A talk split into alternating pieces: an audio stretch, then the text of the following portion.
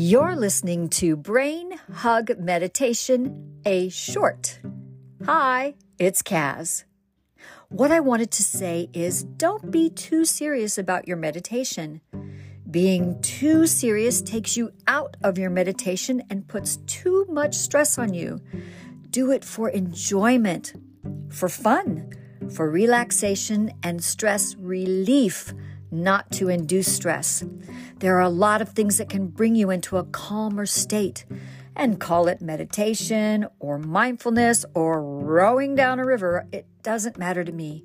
What matters is that you take a few minutes and look at things through a relaxed and peaceful eye.